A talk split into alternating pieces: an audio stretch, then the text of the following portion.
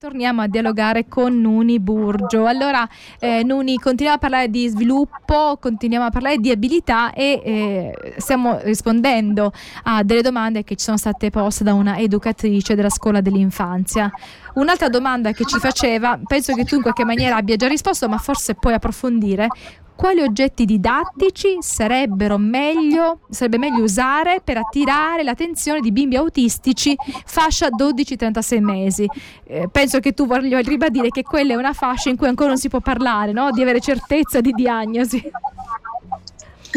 Esatto. Allora, un oggetto assolutamente fondamentale per lo sviluppo di questi bambini, proprio fondamentale, il migliore, quello che funziona benissimo e sempre, è il nostro corpo. Il corpo di una madre, il corpo di una zia, di un papà, di una maestra, per i bambini così piccoli è fondamentale ed è eh, la, una palestra per eccellenza. Noi possediamo delle mani, possediamo un sorriso, gli occhi, possediamo eh, tutto. Tutto il nostro corpo possiede tutto il necessario affinché un bambino così piccolo, okay, così piccolo possa giocare, come con dei cullamenti, con eh, dei massaggini, con eh, t- tutti quei giochi. Sono veramente tantissimi i giochi fisici che noi possiamo fare con i bambini. Possiamo prendere un lenzuolo, per esempio, un gioco. Ora, seriamente, noi possiamo fare tante cose con i bambini così piccoli che presentano delle difficoltà. Esempio, una tovaglia messa per terra, il bambino una copertina, il bambino messo dentro, te lo trascini per la stanza. È un gioco che da piccoli ricordiamo tutti con tanto piacere e altrettanto dispiacere quando il nostro corpo era troppo grande per essere trascinato, e l'abbiamo fatto poi con i nostri bimbi. Questo è un gioco che dà sviluppo, che aiuta i bambini a svilupparsi. Se, eh, se ci sono due educatori, il bambino può essere messo dentro e lo possiamo fare anche eh, roteare da una parte e dall'altra, sempre badando che il bambino gradisca, perché se il bambino non gradisce non ci sono oggetti che tengano.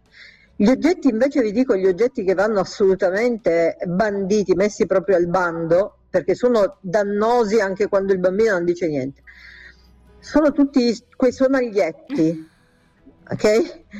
E soprattutto quelle musichette stridule che arrivano da, um, da dispositivi che, dentro cui devi mettere delle batterie, ok? Quelli vanno messi assolutamente al bando. Perché? Perché le orecchie dei bambini si stanno, tutto il sistema uditivo del bambino si sta sviluppando, e se tu gli dai suoni così sgraziati, orribili, di bassa qualità, veramente, veramente cioè poveri dal punto di vista della qualità, tu gli fai un danno al bambino, gli crei un problema. I genitori non lo sanno, ma tutti questi, genitori, questi giochi infernali con le musichette stridule, questi pupazzini che sembrano usciti dal film dell'orrore, no? Che parlano emettendo dei suoni terribili. I bambini sono, molti bambini sono anche attratti, ma in realtà loro non fa bene tutto questo. I bambini avrebbero bisogno del migliore impianto stereo al mondo. I bambini avrebbero bisogno di un violinista che suona davanti a loro, di un pianista che suona il piano davanti a loro. Um, altri giochi molto belli sono tutti i giochi di percussione che i bambini possono fare, quindi dei piccoli tamburi, giochi dove loro possono battere con le manine e da quel battito arriva un suono, quindi campanellini da scampanare, per esempio, ok? Tutti questi giochi che producono rumori quando loro li percuotono, e, e, e rumori sono veramente tanti che possono essere, cioè i suoni che vengono fuori da, da strumenti anche improvvisati, eh? Due forchette tra di loro, una pentola picchiata con un giochino qualsiasi, okay? Le mie figlie amavano aprire gli sportelli, uscire tutte le pentole, sì, e giocare con le pentole. Esatto, tutto quello che produce il rumore ai bambini piace, tutto quello che può essere lanciato ai bambini piace, per esempio le palle, le palle morbide da lanciarsi, ai bambini piacciono. E poi una cosa, penso, se... Nuni, che piace, almeno alle mie figlie piaceva, quindi tu mi direi se è una cosa comune, ad esempio quello di sfogliare eh, libri con delle immagini. Loro am- amavano tantissimo sfogliare questi libri, poi magari anche le... li, li, li sto dicendo, am- amavano le immagini, guardare, guardare le immagini, sentire le canzoncine e guardare le immagini. Oh, l'import- l'importante è che ci vadano loro. I libri per bambini con immagini vanno semplicemente messi a disposizione, non con il bambino in braccio, io lo costringo a guardare delle figure mentre lui ha la testa per qualche altra cosa. Noi bambini a quell'età non vanno strutturati in nessuna maniera, perché loro devono cercare le cose. Se tu lo strutturi, gli dai qualcosa già di preconfezionato, lo vuoi guidare, in realtà lo allontani dallo sviluppo, mm-hmm. Quindi dalla spontaneità, da quello che lui farebbe in maniera naturale. Noi, le mie figlie sì, proprio perché... sfogliavano, si divertivano. Perché i bambini, i bambini obbediscono a stimolo-risposta, capisci? Loro hanno una necessità interna, andranno a soddisfarla. Questo non significa che ai bambini non gli devi far vedere le figure, ma non te lo porre come obiettivo del tuo percorso didattico. Ci sarà un bambino che magari c'è un momento che è un po' coccoloso, sta per addormentarsi, ce l'ha in braccio, magari lo prendi anche il libricino, ma non come cosa strutturata. Ti è venuto spontaneo così come noi lo facciamo.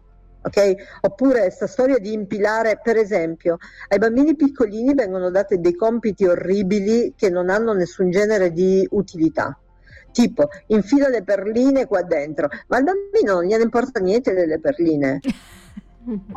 Dunque, magari la voglia di farlo farà in un altro momento, okay? Ci sono i bambini che poi ad un certo punto vogliono infilare cose. Io mi ricordo mio figlio piccolino una volta e a casa di una mia zia ha trovato i tappini, quelli che si mettono nei mobili per turare i buchi delle mensole che non stai usando, e ha cominciato a infilarli uno dietro l'altro dentro il naso, no? Una cosa... io, io un bottone una volta... Una cosa terribile, perché quando io me ne sono accorta, e lui non piangeva perché lui quando combinava queste cose qua poi era piccolissimo, e poi con una pinzetta uno a uno glieli ho tolti. Lui è stato paziente a non piangere, io sono stata paziente a tranquillizzarlo, e per fortuna abbiamo risolto senza finire in ospedale, che sono cose gravi, però eh, nella vita dei neonati, tutti, succede, tutti i bambini non neonati, dei bambini piccoli, piccoli purtroppo queste cose, per quanto stai attenta, ci stanno. Certo, perché quindi, sì, diciamo che loro vogliono esplorare, non sanno poi quello che può succedere, ma intanto loro esplorano. Continuiamo a parlare di bambini, continuiamo a parlare di sviluppo, di abilità. Allora, Nuni, mh, ti racconto un aneddoto, no, della, che eh, diciamo vivevo con le mie figlie. Tutti gli oggetti che erano a, a loro altezza erano oggetti che finivano per terra. Allora io cercavo di fargli capire, di far capire loro che non dovevano buttarli per terra, soprattutto quelli che si rompevano. Poi alla fine ho capito che dovevo mettere solo quelli che non si rompevano, così loro avevano il piacere di prenderli e buttarli per terra. Era questo il gioco. Oppure dal seggiolone buttare degli oggetti per terra. Era questo il allora, gioco più grande. Ok, quello che noi chiamiamo gioco in realtà sono tutte le misurazioni, chiamiamole così, che il nostro cervello attraverso i nostri sensi ha bisogno di fare per eh, sviluppare la capacità di gestire il, il corpo e il mondo. Quando un bambino lancia un oggetto per terra, in realtà di rimando gli arriva un suono, gli arriva una velocità di caduta, Che, che il bambino, il cervello del bambino va a misurare insieme alla forza che ha impiegato, eccetera. E questo permette quel processo di conoscenza di ciò che accade, fisica, delle leggi fisiche, di ciò che accade mm. quando abbiamo un oggetto in mano e per esempio cade. Se noi eh, impediamo al bambino di fare queste esperienze con molti oggetti, molti lanci, il cervello queste misurazioni non se le fa, e se non se le fa il bambino resta goffo o comunque resta monco di una esperienza importante, affinché quando poi va avanti e cresce sa quanta forza impiegare per fare qualcosa e in quanto tempo deve muoversi. Guarda, io invito chiunque mi stia ascoltando di auto-osservarsi mentre sta facendo una manovra di parcheggio. Ok, la manovra di parcheggio noi in due secondi, tranne quelli molto molto molto imbranati, però noi in due secondi siamo in grado di, con, di, di calcolare esattamente tutte le distanze di tutto quello che ci circonda nella macchina e capire dove vogliamo andare e fare delle complicatissime manovre in un attimo, automatiche, e noi riusciamo a posteggiare perfettamente una macchina. Se solo noi riflettiamo su quante misure il nostro cervello prende nel giro di un attimo, andando a regolare i movimenti esatti per trovar- per trovarci con la macchina nell'esatto punto, senza rovinarla, toccare niente e fare tremila manovre, noi riusciamo a capire quanto sofisticato è il nostro sistema di misurazione a tutti i livelli, con tutti i sensi, perché noi usiamo l'udito, usiamo la vista per posteggiare, usiamo il sistema vestibolare, usiamo tutto il nostro corpo in relazione a ciò che ci circonda. Queste misurazioni ce le facciamo noi, no, questa capacità, questa abilità, noi ce la facciamo quando siamo neonati, per esempio anche lanciando gli oggetti. Okay? Quindi niente dei bambini che, niente di quello che un bambino sente il bisogno di fare è a caso. Se noi sappiamo che deve farsi il bambino proprio lo strumento di misurazione, a questo punto, come tu hai detto bene, evitiamo di eh, bloccare il bambino sul lancio degli oggetti, e lo blocchiamo quando fa cose pericolose, chiaramente, nel lancio degli oggetti. Chiaramente, se ha in mano un oggetto prezioso non glielo lasciamo lanciare.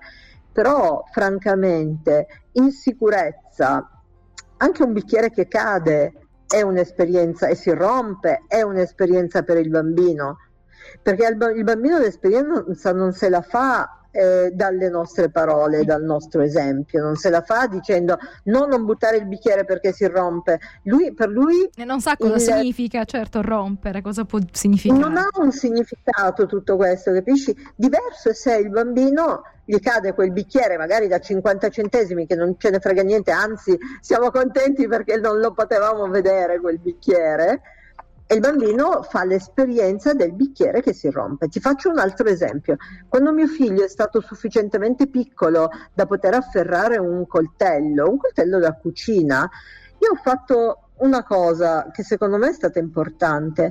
Ho comprato un pezzo di muscolo della carne e insieme ci siamo messi a tagliare la carne. Gli ho fatto vedere come, cosa succede alla carne, e gli ho fatto capire anche che noi siamo fatti di carne e un coltello taglia e crea quella ferita con quel pochino. Sono esperienze che i bambini debbono fare. Noi queste esperienze sensoriali dobbiamo farle fare ai bambini, soprattutto ai bambini a quell'età, bambini nido. Se per esempio al nido abbiamo una mela eh, che si è guastata in un angolo, è un gioco anche questo. Se arriva una mela marcia, oppure ne posso mettere da parte una aspettando che magari marcisca in un punto, noi possiamo mostrare ai bambini piccoli, bambini di un anno, di un anno e mezzo, due anni, tre anni, possiamo far vedere loro la differenza tra la parte sana della mela e la parte mar- marcia, in modo che i bambini vedano il colore che è cambiato, vedano la consistenza che è cambiata, e se facciamo un attimo annusare vedono che anche il colore è cambiato. I bambini, più che giochi, hanno proprio bisogno di questo genere di esperienze. Quando cresceranno sapranno distinguere. Mm-hmm. Ok? Quindi una esperienza sugli odori, che non è sui profumi, ma sull'odore di una mela ma- acerba rispetto a una mela matura, per esempio. Ok? Delle consistenze. Anche i gusti, no? Anche i gusti, limone ad esempio, che dà quel, quel gusto, far assaggiare, no? La differenza tra il dolce e l'aspro. Ok, io prendo una mela gialla, per esempio, la metto da parte e la lascio appassire, e poi ne ho una verde. Io posso sbucciare queste mele e far sentire ai bambini com'è diverso il sapore di due mele che sono sorelle, però il tempo di maturazione. Se io ai bambini del nido gli fornisco queste esperienze, gli ho fornito un bagaglio per la vita. E i bambini autistici ancora meglio, perché i bambini autistici hanno bisogno di essere più eh, di, di accumulare più esperienze rispetto a qualunque altro bambino. Ok, quindi veramente non c'è limite. Anche cosa ne pensi del fatto che i bambini ehm, possono essere lasciati liberi anche di giocare con la sabbia, di sporcarsi, di, di fare, perché questo l'aiuta, la manipolazione, no? Sì, purtroppo sta diventando un tabù questo, però sì, aiuta. In regime di sicurezza, chiaramente controllando i bambini. Certo. Io di, di sicurezza non parlo perché la voglio dare per scontata. Io non penso che gli adulti siano scemi. capito? Che hanno bisogno che io dica eh, la matita può nuocere all'occhio, lo sappiamo, no? Certo. Lo sappiamo. E cosa ne pensi Quindi, anche degli animali, cioè far giocare i bambini con gli animali, no? Con, diciamo, quando sono piccolini? Mm, guarda, ti dico una cosa, il bambino va, deve vivere una vita completa. Se abbiamo degli animali, bene, se non ce li abbiamo, abbiamo degli amici con gli animali, mm-hmm. ok? Però non, può, non, non lo prenderei come un obiettivo. È no, nel che senso sicuramente... che alcuni hanno paura, no, non lo toccare, non lo fare, non lo dire, cioè hanno paura di far avvicinare i bambini al gatto, al cane, per, perché magari... Eh, Mm, capisco, c'è questa paura, quindi magari ne parliamo la prossima volta perché il tempo è finito, sì, però potrebbe essere un argomento, gli animali, o la paura che si sporchi, la paura che si infettino, no? Tutte queste cose. Okay. Grazie, grazie Nuni, alla prossima.